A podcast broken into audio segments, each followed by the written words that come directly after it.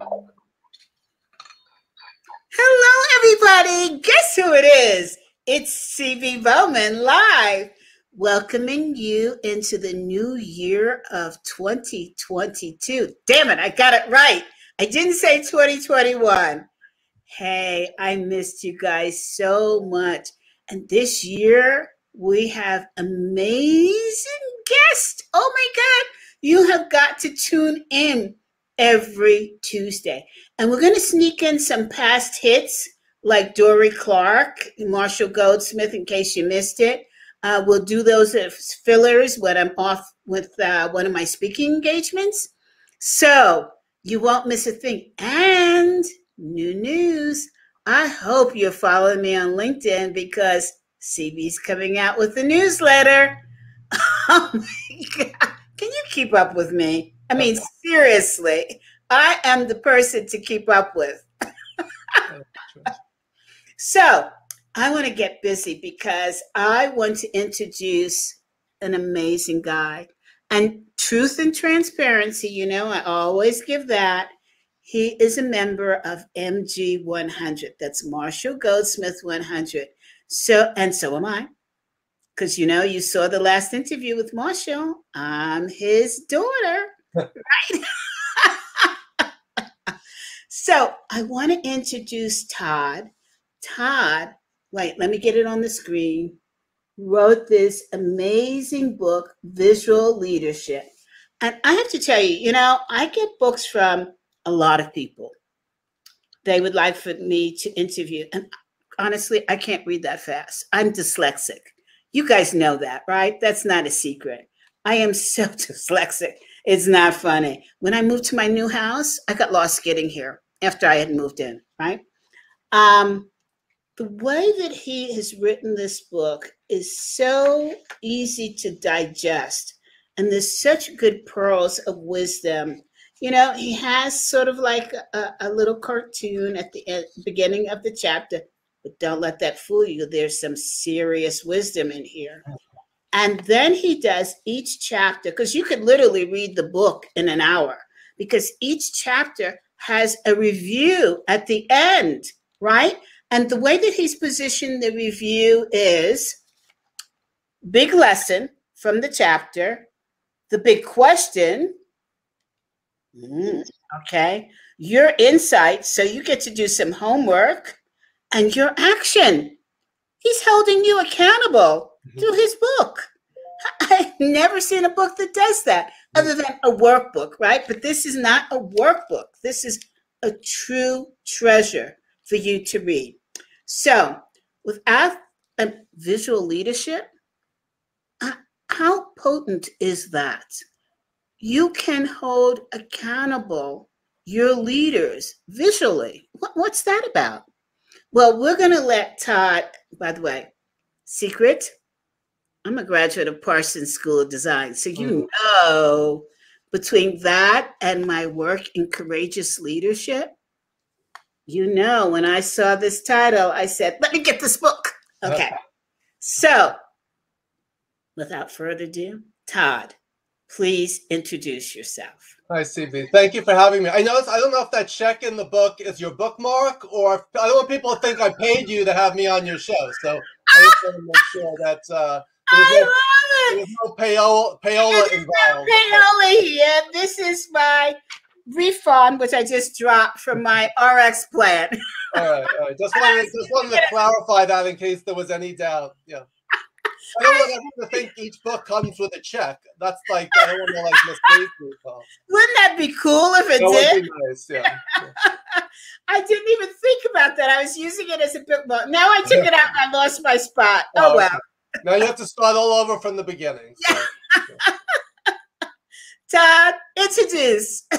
Thank you, CB. Yeah, so I'm based in New York City, and uh, I um, my company is called Big Blue Gumball. We do uh, management, leadership, executive coaching, training, and and um, and uh, consulting. And I also teach leadership at NYU in Columbia. At NYU, I teach leadership in the HR Masters program I've been doing that for 11 years. And at Columbia, I teach in a few different programs, including leadership for, for Broadway stage managers in their MFA theater program. So in that one, I get to have a little extra fun, use my Shakespeare background, throw in some show tunes. I don't tap dance or anything, but uh, I get to do some theatrical things in that program that I don't do in my HR program. Um, Wait a second. You know, we we've got to have an MG 100 show because you've got you with Shakespeare and theater. You've got Elliot, who's a producer. Yeah. You've got Johannes, who is a songwriter, and you have Dorie's a, Dorie's a producer. Dorie's, Dorie's a producer, and um, Howard uh, um, John right? Baldoni. John Baldoni yes, yes. plays the piano. We could do it. We have know? a very talent, multi-talented group, definitely. Yeah, and I could design the stage, right? Yeah, so I'd love to hear from a design thinking perspective your thoughts on the book and what resonated with you. What's interesting about the book, I divided into four areas of visual thinking using visual imagery and drawing, using mental models and frameworks, using metaphor and analogy, and using storytelling and humor. And different people latch on to different things. Some people say, "Oh, I love the models." Other people say, "I love the the, the, the storytelling." So it's interesting. And each chapter is only about five pages max, so um, they're really quick hits. So um, so it's interesting just to get people's feedback on what resonated with them. Well, what resonated with me, as I mentioned, was the layout hmm. um, that I could scan it quickly because I'm in the middle of writing my book Great. and running the Association of Corporate Executive Coaches and speaking. And so I just brought back my speaking career this year. It's going to be, you know, massive. Great. And so I have to do things quickly, right? To keep up with myself. And so to be able to scan it, I opened this book at first before I opened it. I said, "Oh God, another book I have to read." I can't. I can't do this anymore. I'm not writing my own book. I'm reading everybody else's book. And then I opened it up and I said, "Oh my God, it's scannable. I love this." So I could just pick and choose. And I'll tell you what. Um, the the first thing that I love is page 72. And so, what's the beginning of the chapter? Chapter 12 Future Self Two Questions That Can Forever Change Your Life. Hmm. And before, so I have to read to the audience. Uh, I'm not over promoting the book, right? I appreciate that. Okay. In review, this is the part, you know, where he puts in color and, well, uh, there. Okay. And it says, before you do anything that you might possibly regret later, for example, reactively sending out an impulse email, turning down a life changing opportunity, or overeating yourself, ask yourself whether your future self will thank you or blame you for this decision. This is so powerful, and this relates to the work that I'm doing about courage. Mm. So, my work about courage is teaching people to leap first and then figure out where they're going to land. Mm. And so I thought this was so beautifully said. I might have to borrow this from you. I'll give you credit. Though. Oh, sure, sure. Okay. And well, then, chapter, chapter 52 is called Taking the Leap. So you may want to, if you haven't gotten to it yet, you just may want to jump to page 270 and okay. And uh, it's all about you know leaping before you look. And I tell a story about when I was like 10 years old. Um, uh, some some rich uh, family members invited us over to their pool club on Long Island, and I I was like ten years old. I climbed up to the high diving board because I saw all the other kids jumping off, and I got to the very edge, and I looked down. I'm like, oh my god, I'm not doing this. And I went to turn back, but all the other kids had already climbed up the ladder, and they were like, "Will you jump already? Will you go?" And th- there was no turning back. And I just not only did I jump, but I dove head first. And then what do you think I did the rest of the day? I got right back up the ladder and I did it. My parents had to drag me off there. So so had I turned back and not done it, I never would have done it again. So that's a great metaphor um, from my childhood about think about those times you're standing at the precipice on the edge of a cliff or at the edge of a diving board where you could turn back or dive in and you know dive in right or jump in right and then once you do you're more likely to try it again once you turn back you may never go back again i have so many real world business stories and personal stories from my career that relate to that but that's just one simple story about um, going in or going home I I love that metaphor and I'm going to use it. I might have to just copy this entire chapter. You're more than welcome to. So now I lost my place. Okay. But so I want to talk about that leaping business. But before we do that, so then in the review, the big question is what are some choices or decisions you've made in the past in your work or life that you are thankful that you made? And what are some that you regret? How might asking the two future self questions earlier on have influence? I think I read it wrong. Have influenced the choices that you made. In other words, how? Uh, and how can you use these questions to make better decisions in the future? Then you fill in your insight and your action. And I have to tell you, I've had to make some tough decisions in life, oh, sure. some really tough ones, yeah. including life or death. And I personally feel that there's no wrong decision in making a leap. Hmm. The wrong decision is in not making a leap. Yes. Because you can always, I, I know that you talked about the ladder, but you could always say, Excuse me, I got to go back down, right? You can always go back. Yeah. But when you're going back this time, you're going back with wisdom that you gained, yeah. right? And so I'm very anxious to read this chapter. You know, as I think about people making courageous decisions, I think, why do they focus on the negative? When you have a business partner, and I've had this experience, when you've had a business partner or somebody you're very close to in your business that's helping you, all of a sudden decides, hey, I'm out of here, you feel devastated. You feel like, how can I carry on? But I'm here to tell you all that it gets better. With every loss, you get better. Mm-hmm. If you choose not to focus on the loss, but choose to focus on the lessons learned mm-hmm. and how you can go forward and look for stronger partners and stronger relationships you know, my neighbor who was Italian in New York, in New Jersey, when I lived in New Jersey, she always said to me, CB, in relationships, there's always a time, always a place, and always an expiration mark. Mm. And that's what we have to be prepared for, no? Yeah, I mean, one of the things I talk about in my NYU class is a lot of times we talk in the HR field around about having a career path I say it's not a path, it's a roller coaster. It's ups and downs. Like a path implies that there's stepping stones and it's a walk in the park and the weather's beautiful and the birds are chirping. My career has been a roller coaster of ups and downs, twists and turns, exhilarating highs, terrifying plummets. Get me off this ride, right? So the metaphors we choose kind of define or describe our situations. And as you were talking, I was just thinking, you reminded me of uh, the Nelson Mandela quote I never lose, I either win or I learn, right? So Ooh, I love that. Write that, write that one down. Yes. Yeah. So, but we, are, we also need to learn from our wins too, right? Because if we just win, win, win, but we don't think about why we win, we're eventually going to lose. So it's important to always be reflective and think about, you know, why did we win? Why did we lose? What did we learn? But if you look at every experience, you know, win, lose, or draw as a learning experience, then you gain something, right? And you just keep moving forward and you move that the next time because you can do the same thing over and over again but it doesn't necessarily mean you're going to win every time. So we constantly need to be making adjustments and constantly be improving ourselves.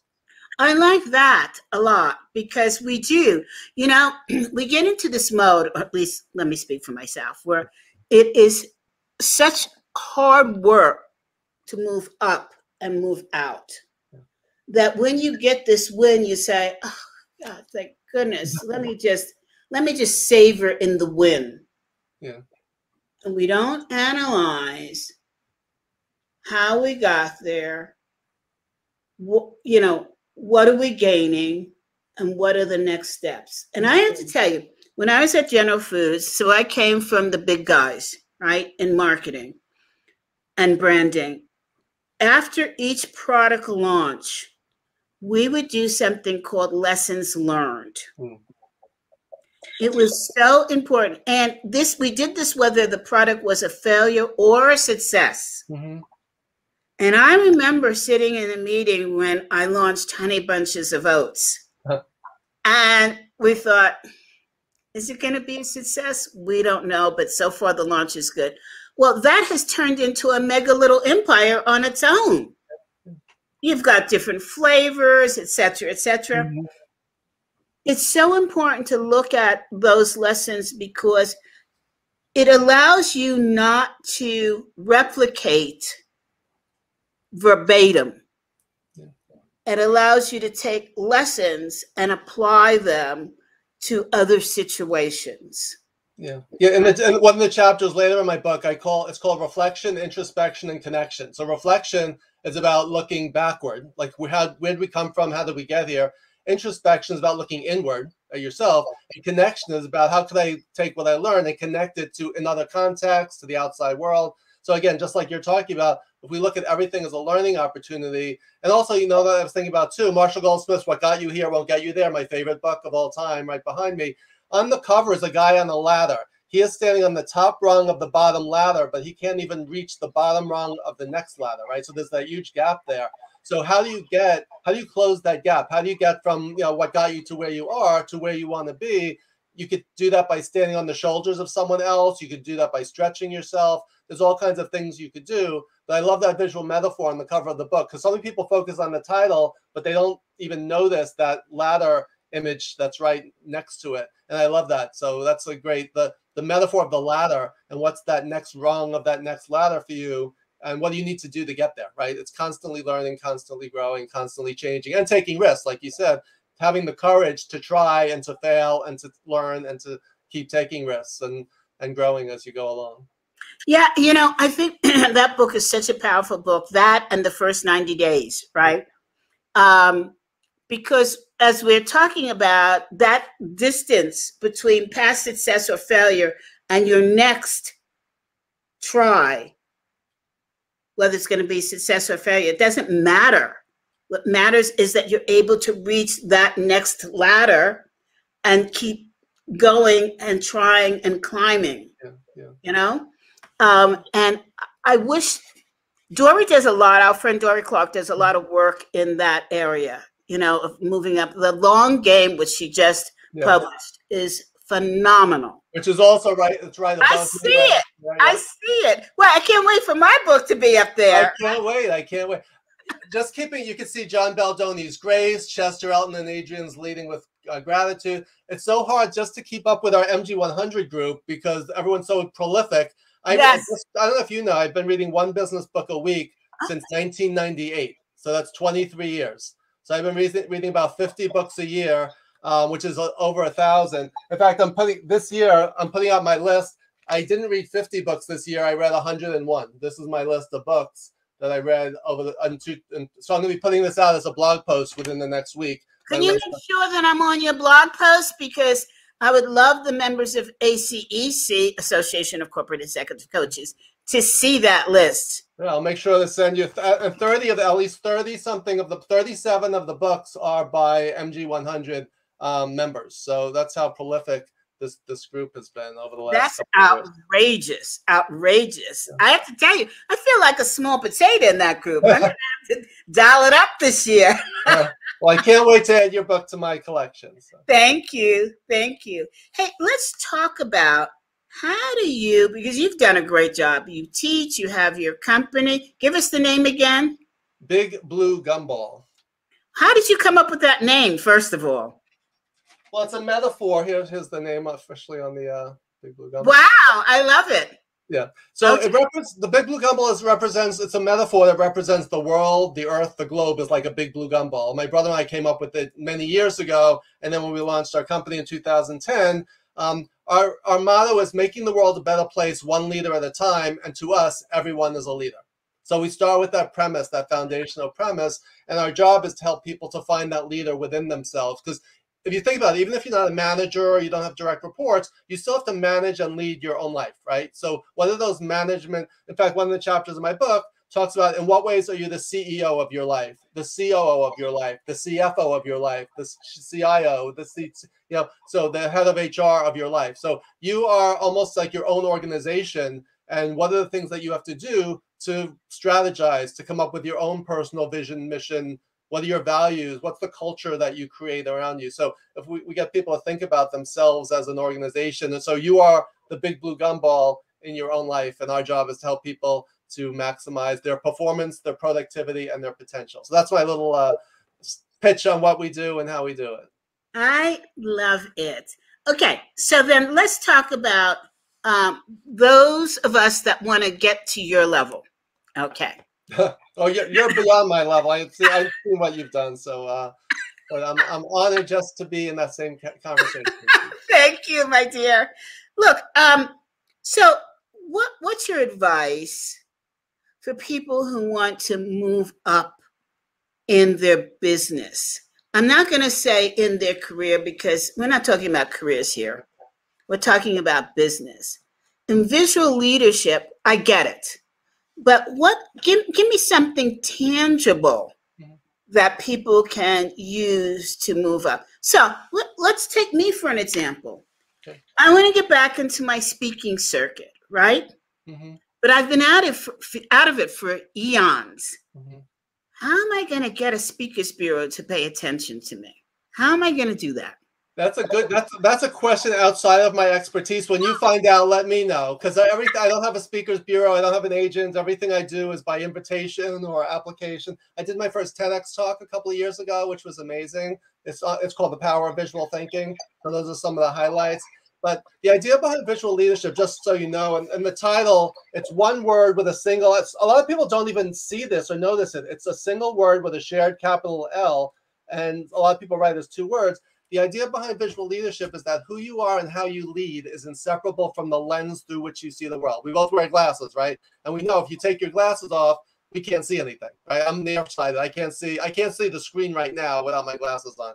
So, what do we have the right prescription? As a leader, sometimes we need to look through a telescope into the future. As a manager, sometimes we need to look at a microscope, looking at the details, right? So, what's the lens? Are you seeing things clearly? Um, Martin Luther King Jr. talked about I have a dream, right? He had a vision of an idealized future state that's different from and better than his current reality. He didn't say I have a business plan, I have an Excel spreadsheet, right? He painted a picture through his amazing visual communications and his use of metaphor and, and alliteration and language to paint a picture of a better world right? So how could we do that as leaders? So you as a speaker, what's the picture that you're painting of the future? What do you want people to see? And one of my mottos is, in fact, here's here's a uh, my mottos is, is how do you get people to see what you're saying?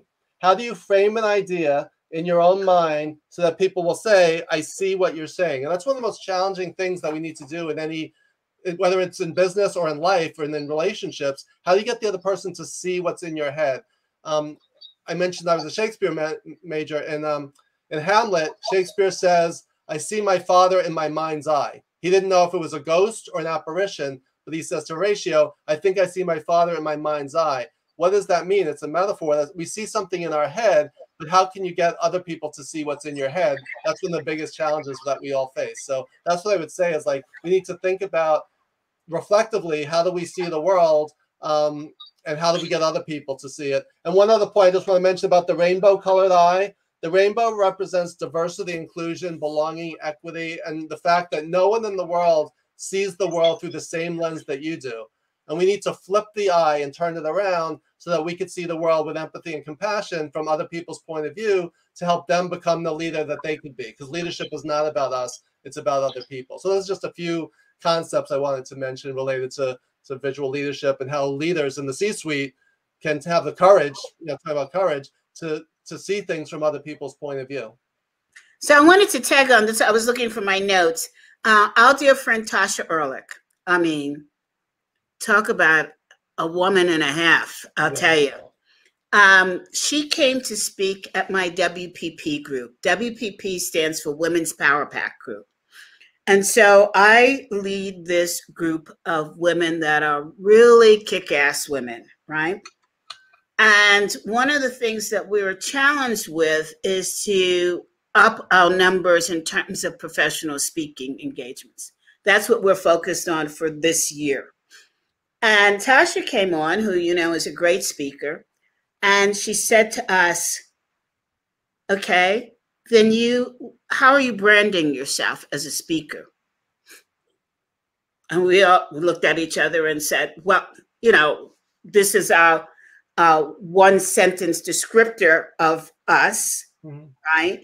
And she said, there are two things that you want to do as a speaker. You can choose either one, or there's great power in having both. And so I'm going to say to you one of the things to do, whether you want to be a great speaker like myself, become known as that, or you want to expand your business, whatever courage you need, is you must network with great minds. Mm-hmm. So she said, there are two things. One, first of all, wrapping this all up in a nice package since we just came out of the holidays, is you have to solve a need, right, for your audience. Mm-hmm. And she said you can take two lanes. One is a burning approach, like what, what do they have to solve immediately? What's killing them? Mm-hmm. Right?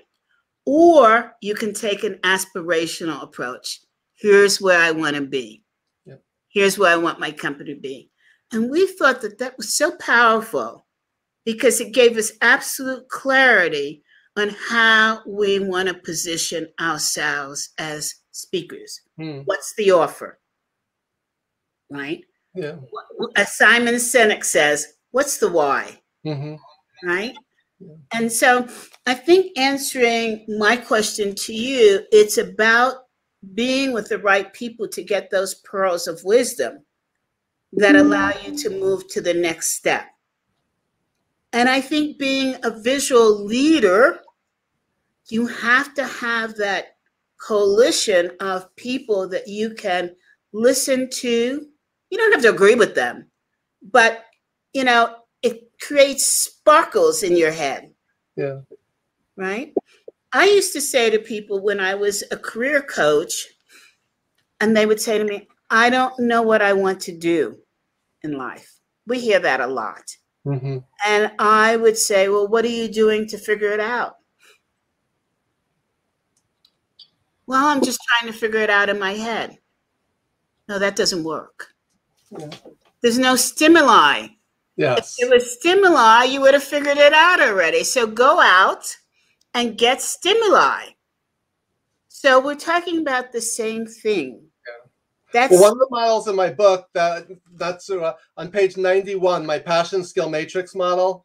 It mm-hmm. basically plots out in the matrix what are you what are your skills and what are your interests, right? So if you're in the upper right corner in the uh, in your sweet spot, that's when what you love to do and what you're good at are in alignment. Your growth zone is you like have an interest or you like something, but you're not good at it yet. The lower right is your default zone. You're good at it, but you don't love it. And your failure zone is I don't like it and I'm not good at it and I need to get out of this box. So if you just use some kind of framework like that, and it helps you to simplify complexity, and that's the magic of mental models. Is it, you know, we always talk about thinking outside the box, but in order to think outside the box, you need to have something inside the box, right? So putting something in some kind of matrix or some kind of model will help you to simplify the complexity and get, help you to see things more clearly. So the model doesn't solve the problem for you, but helps you gain clarity so you can see possibilities that you might not have otherwise seen. So everything that you're talking about, I think is right on the money. I always frame it as what do you want to be known as the guru of or the go-to person for? Right? Ooh, what, I like that. So, I, I like that. Mm-hmm. So because um, again, there's a million people who do coaching or leadership or communications, but what's your differentiator, right? Just like honey bunches of oats, right? Why do you pick that box of cereal off the shelf out of all the other ones on the shelf? There's got to be a reason for it. So what's the hook? What's the why does someone buy you? Why does someone say I need CB Bowman and there's no one else who could do this? What is it about you and your personal brand and your reputation and your knowledge and experience that you're the one and only one who could do this? So what is that thing for you? I think that's how we differentiate ourselves. That's how we get more speaking engagements. Like for me, I develop a brand as the visual guy, right? There's a lot of people who do graphic recording and things related to design thinking. I don't do that. And there's a million people who do leadership, but I'm really the only one that I know of who, if you think of a uh, Venn diagram where applies visual thinking concepts to the practice of leadership, in this fresh new way to help people to see things from a different perspective. So it's like, what is that hook for you? I think that well, that's what helps you get speaking engagements where someone says, "Oh, that sounds really interesting. We've never had someone talk about that before. Let's yeah. let's, let's we want to learn more." I, I totally agree. When I did my my keynote uh, in Spain a couple of weeks ago, it was called "The Courage to Leap," mm. and people said, "What is courage?" That's not. I'm sorry. I said people said. How I opened this, I said to them, "What is courage?" And do you know that there was no consistent definition of what courage is, which then in itself takes a lot. Yeah. Right. Well, I sent you that image of the cowardly lion, right? So as soon as as soon yes! as courage, that's the image, the visual image from our, all our childhoods. We all grew up watching Wizard of Oz. Yes. You hear, you hear courage, right?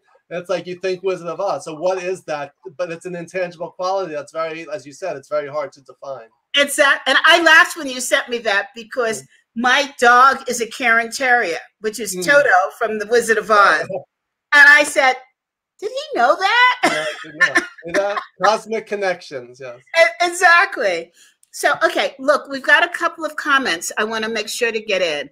Um, Mason Harris, author, speaker, says layout, color, and even paper quality. Oh, the content is exceptional as well. Oh, so, cool. and he sends a, a, a, picture of something that he's done. I can't really see it. So, from Mason, one, Mason's the author of the Chutzpah Advantage. So, I just want to give him a plug in the show. Ah, came out last year. You wrote the intro. I wrote the, I wrote the forward for his book. Yes. Yeah, it's funny because uh, I met this person, Mason, on LinkedIn Oh, okay. And she wrote me back and she said, Oh, I see you're interviewing Todd. He, I know him. He wrote the interview. I'm like, small world. Yes, it's a he. And, it's a he, by the way. But yes, Mason is a good guy. Okay. Yeah.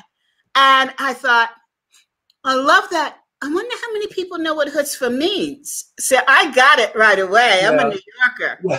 I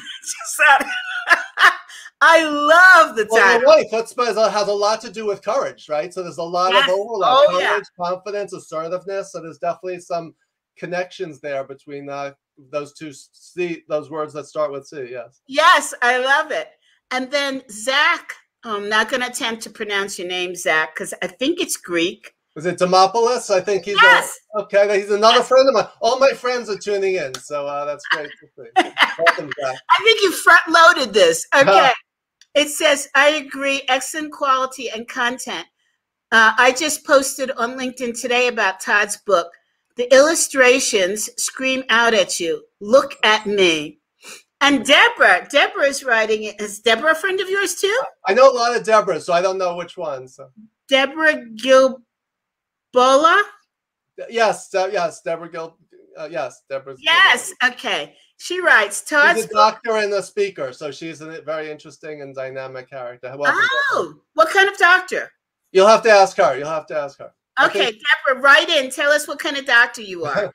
it says, Todd's book was an inspiration to me when working on my own, and his advice was always, has always landed me with a great blend of practical and rocket fuel. I love, I agree, I agree. Okay, Mason writes in, thank you for the plug, Todd. You are an example of an introvert, self-confirmed with chutzpah. oh, that's nice. yeah, people are always surprised to hear I'm an introvert because I talk loud and fast. I'm a New Yorker, but I always say I'm a three B's kind of guy, a back of the room, behind the scenes bookworm. So that's who I am by nature. So everything I do when podcasts and public speaking, that's pushing myself way out of my comfort zone. And it's becoming more comfortable over the years but I was always one of the kids who sat in the back of the room, never raised their hands. In fact, in, in my NYU class, I have my students speak within the first five minutes, and I say to them, You have all just spoken more than I spoke in all my years of high school, college, and graduate school, because I never once spoke in class. So, uh, and now I haven't stopped talking. So, um, it just goes to show, even as introverts, when we have something to say and we're passionate about it, it just it spills out. Hey Todd, guess what? what? I'm a high introvert. Are you really? Yes. Never would guess that. Never would guess that. Listen, after these shows, I collapse. me too. Me too. Okay, I want to go back to talk. Oh, before we go back to talking about your book, I don't want to forget. Um, Deborah says she's a family doctor, and chutzpah is critical. And I think it can be taught with help from your work on courage, CB. Thank you, Deborah. We're going to connect. Let's connect on LinkedIn. Um, I want to ask you two important questions related to my work on courage. One, can you tell us about a time where you faced having to display courage. What was it about and what happened? You personally. Yeah. I mean, I have so many examples. Sometimes in life, it takes courage just to get out of bed in the morning, right? You know, tough times or, uh, right? Um, but one one specific example I tell it in my book, it's called the Grant Tinker story. I don't know if you remember who Grant Tinker was. He just passed away a few years ago. He was the president of NBC. Uh, yes. He was actually married to Mary Tyler Moore. Mary Tyler Moore, yes, right. So when I when I was 24, I worked for an ad agency in New York, Ogilvy and Mather, and I didn't like it. I didn't like my job, and um, I was in the uh, media buying division. I wanted to do something more creative. So the most courageous thing I ever did was I packed my bags. I moved out to LA without a job, without any connections to pursue my goal of working in, in television in the TV industry. So that took I, I, had to leave my parents and my dog and, and just get on this plane by myself. I had two college roommates who lived out there and um, so anyway, I got on the plane to move out to LA, just my bags packed and you know, a few hundred dollars in my bank account. And I'm walking through first class to get to my the coach seat in the back of the plane, and the guy is blocking the row. And I say, "Excuse me," and it's Grant Tinker, the president of NBC. So here I am flying out to LA with the dream of working in television, and Grant Tinker, the head of NBC, is on the plane. So again, being an extreme introvert, I was terrified of even talking to him. But that whole flight, I was like, should I talk to him? Should I not? This is going to be one of those future self things I'm going to regret for the rest of my life if I don't do it. So about a half hour before landing, I somehow got the courage to walk up to first class. I just started rambling. I said, Mr. Tinker, can I talk to you for a second? And I just told him the whole story. I interned at NBC the year before and I'm moving out to LA to pursue my career dream of working in Hollywood. And he actually got I thought he was going to hit me or just scream like you know, for the flight attendant. But what he did was he actually got up out of his aisle seat, moved over to the window seat, and said, "Here, sit down. What's your name?" And no. Yeah, so I spent the next 15 minutes sitting in first class. He got me a Diet Coke, um, talking to Grant, the president of NBC, um, and he gave me all kinds of advice and he gave me his card and he said, I probably won't be able to talk to you, but call my secretary and she'll set up some meetings for you. But just think about the leadership lessons there. First of all, the generosity on his part to actually do that. You know, he didn't have to do that. He could have just said, sorry, I'm too busy. Um, which was amazing. But I always reminded myself of the courage it took to push myself after four hours of sitting there debating to actually go up and speak to him. Now, I didn't end up with a job at NBC, but that gave me the courage and confidence that I was making the right decision. I ended up did I did end up getting a job. I worked for my first job out there was working for Michael Nesmith of the Monkees, and he just passed away. Wow. Yeah. So that was my very first job. And then I worked for Aaron Spelling. What did you do for him? I was in the mailroom, but then I got a job in marketing and in their in their video division. Then I worked for Aaron Spelling on Dynasty, just putting scripts together. And I got to be in his gigantic office numerous times. And then I was in casting at Columbia Pictures. I was in comedy at Disney and drama at CBS. So those were my years in the TV industry before I got into the theme park business and then eventually moved back to New York and got into executive coaching. So that's my career background in a nutshell. But that Grant Tinker story is the story of courage that I always remind myself of because it took every ounce of energy and confidence that I, that I didn't have to actually do that. And yeah, there was a life changing, 10 minute life changing conversation that taught me. So, so now when students or other people reach out to me and say, can I pick your brain or can I have 10 minutes of your time? I always flash back on Grant Tinker and I say yes, because he was so generous with his time with me. That is an incredible story it, it, gives me courage. Well, I have to tell you this funny story. Um, so my interview with Marshall Goldsmith. Okay. Now I've known Marshall for quite a bit. I know people in his circle, but I was always intimidated that should I ask him to be on my show? Mm. I'm like, he's going to say no. And I went through this nonsense in my head for about a year. I thought, I better prove myself before I ask him, right? What an idiot. What an idiot I am, right? So after the show, I said, Marshall, thank you so much. I really appreciate this. You know, I, I was nervous about asking you to do this. And he looked at me, he said, Why, CB? You're my stepdaughter. and I'm like, um, not bright comes to mind. and he just started laughing. He said to me, CB, anything you need. It's all good. Yeah. I'm like, oh Lord. The things that you put in your head that Yeah. stop you from moving forward Yeah. are absurd. Absurd. Yeah. Yeah. Okay, now Deborah, Deborah writes it. She says, I'm amazed by you two introverts. Imagine if we were extroverts, how much we would have to talk about. So here's what I want to share with you, Deborah. In MBTI, Myers Briggs, it is said, I believe the number is 70 to 80% of CEOs in the United States are introverts. Hmm. Hot dog, drop Yeah. the mic.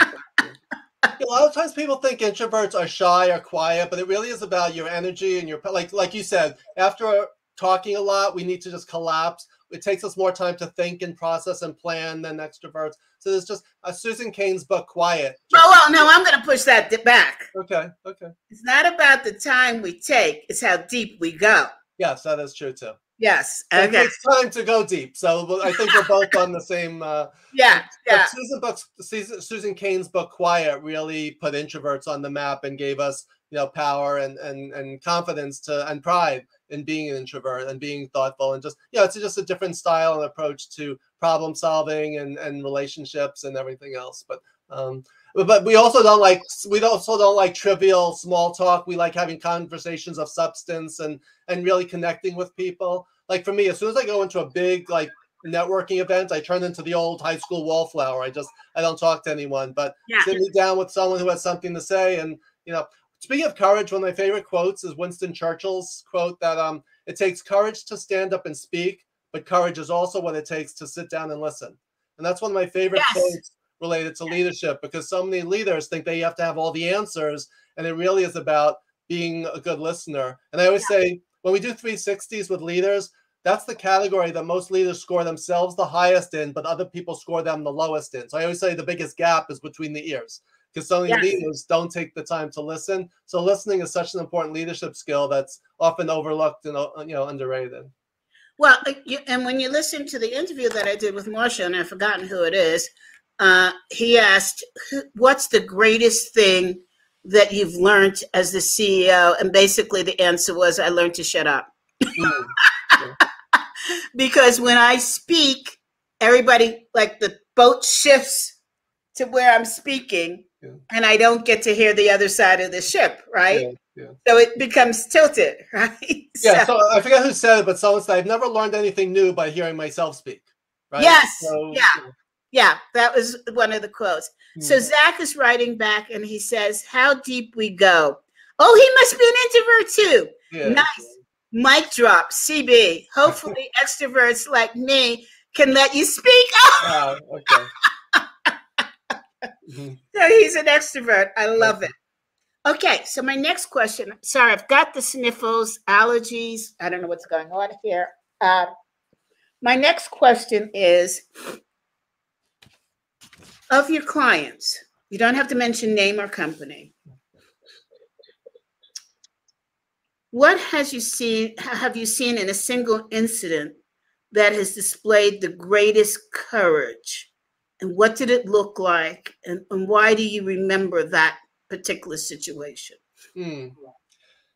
Yeah, to, to me, the biggest courage is thing that takes courage is uh, taking a risk and trying something new, even with all the doubters and people say, "Oh, it can't be done." As Joel Barker, the futurist, said, "Those who say it can't be done need to get out of the way of those who are doing it." So just having that attitude of like, yeah, one of the reasons it's never been done was because it's not been done right, or it's not been done this way, or maybe the timing was wrong, or the people were wrong. So I think that's one of the key things is having confidence. Uh, I was just re-watching a, a, an interview between Dorie Clark interviewing Seth Godin, and Seth Godin was talking about, and two, the two of them are like two of my idols, so it was an amazing conversation. Um, Seth Godin said, you know, when you start a blog post, you're starting with zero listeners or watchers, right? When you write a book, you're starting with zero readers. Everyone has to start from zero, right? So if you think about that, it's like we need to eliminate, like you were talking about, the self doubt. Like you were saying, oh, who am I to invite Marshall Goldsmith on my show? It's like instead of by reframing it as, what's the worst that could happen? Is he says no. So if you don't ask, the answer is no, and if you do ask, at least there's a possibility, right? So if you take those risks, I think that's one of the key things is take those risks. And, and Dale Carnegie wrote a book called um, Stop Worrying and Start Living. And one of the things to ask is what's the worst that could happen? What's the likelihood of the worst happening? Think about how often you wor- worried about the worst happening in the past and it didn't happen at all. And you start to take more risks and take more chances. And so, you know, like we said before, if you fail, what did you learn? And then you get up and you move forward.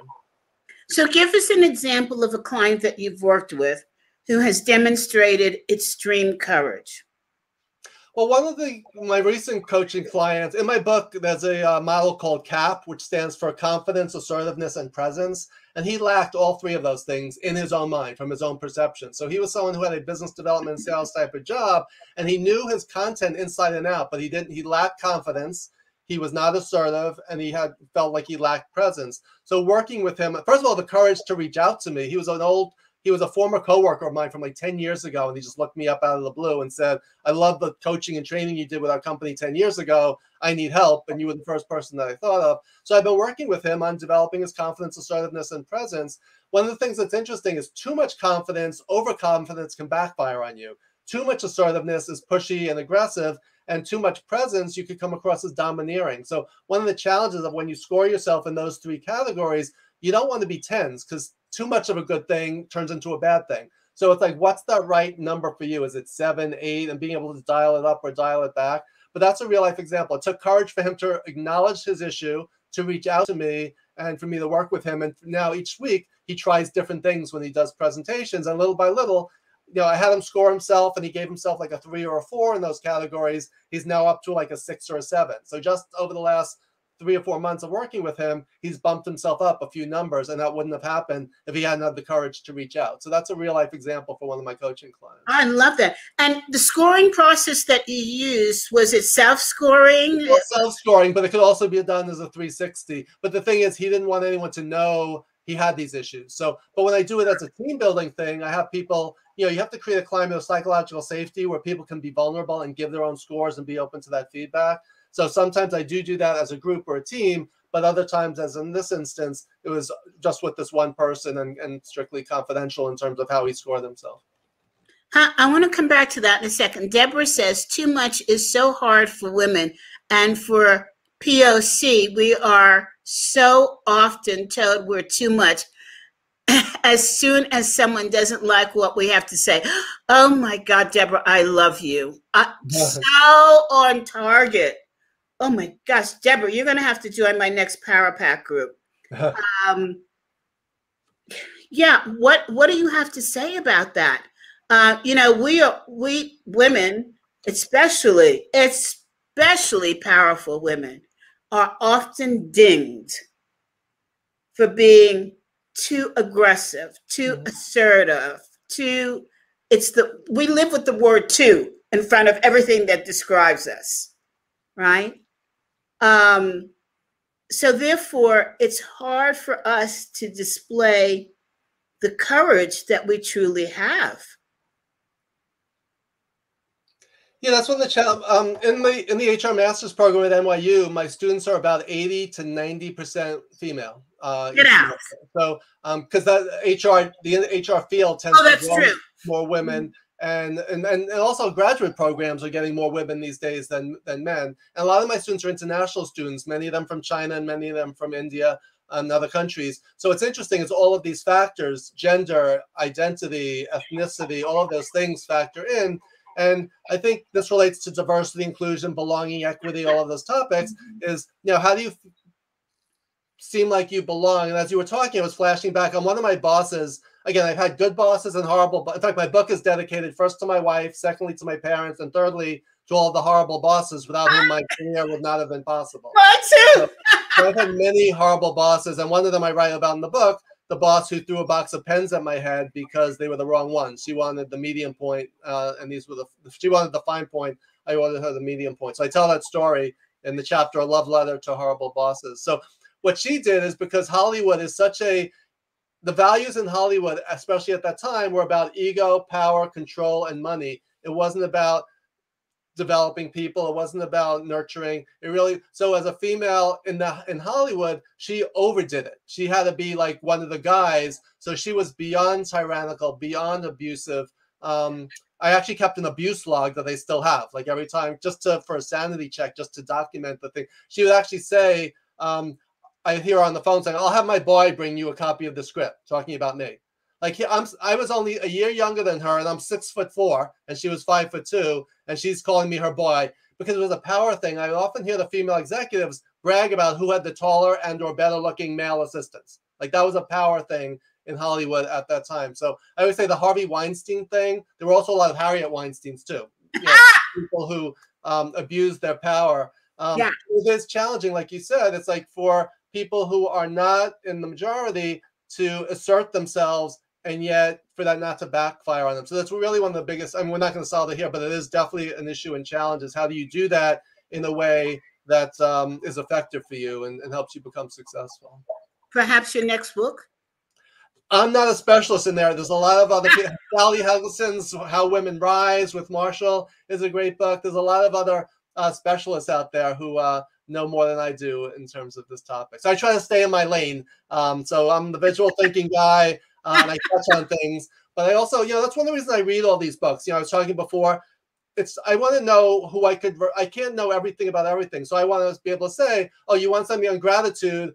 See Chester Elton and Adrian Gostick. You want something on being having more grace? John Baldoni is your guy, right? So it's like knowing who people. Encourage CB is your person. Encourage CB, yes, yes.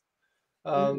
So uh, yeah, so you want to know, and that's a good point. Is like, what is what is what do you want to be known for and known as? It's like so we can refer you. So if someone says courage, you want people to think, oh, CB is the person to talk to about that because that's our area of expertise and specialty. So I think that's something that we can all work on. Is how do we brand ourselves so we become like the go-to person for that particular area, if not the person, one of the people, so that you're just in the conversation.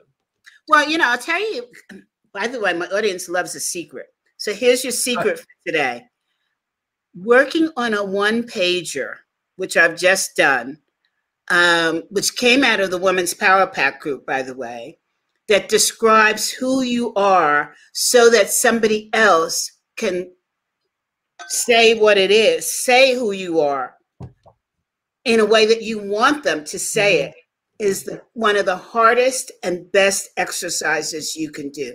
And if anybody's listening who wants a sample of that, please reach out to me because it's powerful. Yeah, yeah, yeah. Friend of Michael, um, Michael Roderick here in New York, um, he calls it your referable brand. Like you can, it's one thing for you to be able to articulate it, but can other people do that about yes. you? So it's almost like here's my elevator pitch, but what are what are the hooks or the keywords that when someone says, "Oh, courage," CB, visual thinking, Todd Cherches, you know, so it's like whatever the chutzpah, Mason Harris. So it's like whatever the what's the magic word that will trigger you visually, exactly, mind, and then they'll pass your name along. So that's a big part of our branding um, for each of us.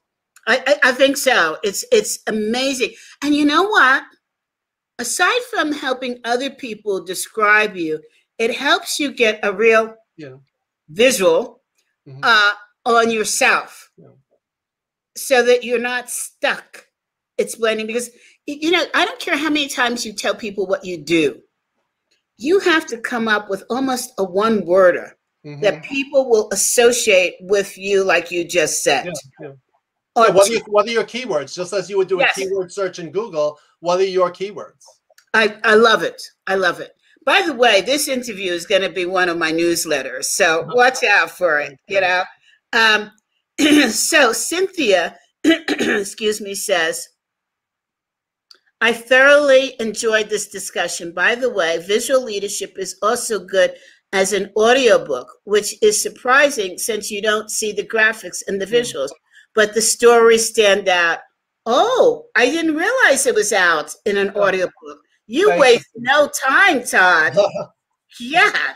But that Cynthia makes a great point. I always thought there was a certain irony to listening to an audiobook on visual thinking, right? The good thing is many of the people who've listened to the audiobook because they like audiobooks have gone out and bought the book because they wanted the visuals and the models and everything that go along with it, which is pretty cool. But that's interesting because I actually once had someone who was sight impaired um, who said to me, "How does visual thinking apply to me, someone who can't see?" And that was an interesting question. My response was, "You still use met. We still use metaphors. We still use visual storytelling. It's about painting a picture with words. So even if you can't see something with your physical eye, you could still see something with your mental Mind's eye, eye. and, Yeah. and that's in the mind's eye. So that's uh, that's my answer to that. Is um, the best visual leaders use a combination of imagery and visual language to communicate and to get their ideas across.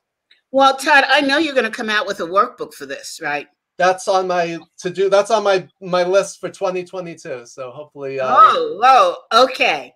Um, so Deborah says, nice shout out for Michael and the referable brand. Okay, I'm gonna have to get that book. I don't Um, think it's a book, but that's one of his. Uh, well, Michael Roderick, just look him up and connect with him. He's like one of the great connectors that I know. Um, ooh, so he's a really Okay. good one. Yeah. then then I need to have him on my show. Okay, so hold on, let me write his name down.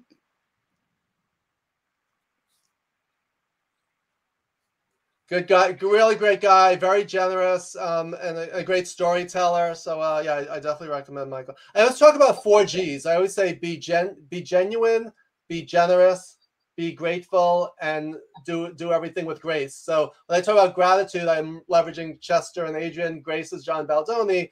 But in terms of ge- be genuine, just be yourself, be authentic. Don't try to be. So many people like read a book or they want to be the next Dan Pink or the next whoever, and they copy them instead of being their own authentic self. And then also be generous. Like I try to just why they're dropping in all these names. Um, it's really just you know it's a win-win for everyone. Just to share. If you enjoy someone, if you appreciate someone, pass their name along, mention them, tag them in posts. And I think that's how we all make each other better. Because I think that's a key thing. When you work for a company, you have colleagues, but when you're solos, like solopreneurs like us, our community and our colleagues are everyone else who is also independent solo. So I always say try to spread, you know, you know that saying, don't try to grab a bigger piece of the pie, try to expand the pie and make it bigger and everyone gets a bigger piece. So that's one of those visual metaphors that I really love and I try to live by. I think that you do a great job, and the other person who does a great job, John Baldoni. Yeah, he's amazing. I mean, he is so good at it. It's just, I, I love him for it. And he does it all while playing the piano. So he's so multifaceted that uh yeah, he makes it happen. Mason says, painting a picture with words, very memorable. Yeah, I love it. The the other person that um, does a lot of, hmm, I'm going to say visual connectivity, is our friend Elise. A- Ace. I have trouble pronouncing her name. She worked at Herman Miller, and she oh, does Ayse, Ayse Birsel. yeah. Ayse Birsel. You can see Yeah. her book, Design the Life You Love, is the red book right here behind Yes. me. So, uh, yeah, Ayse is one of what's interesting.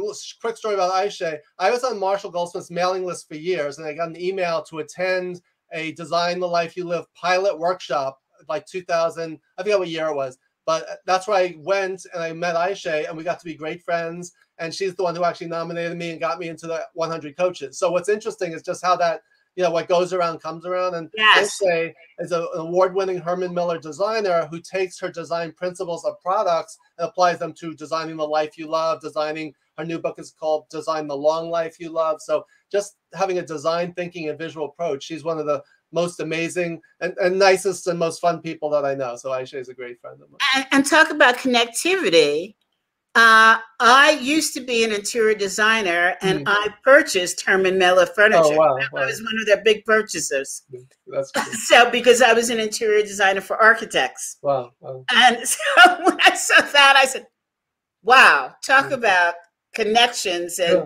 bringing it back into a loop." Yeah.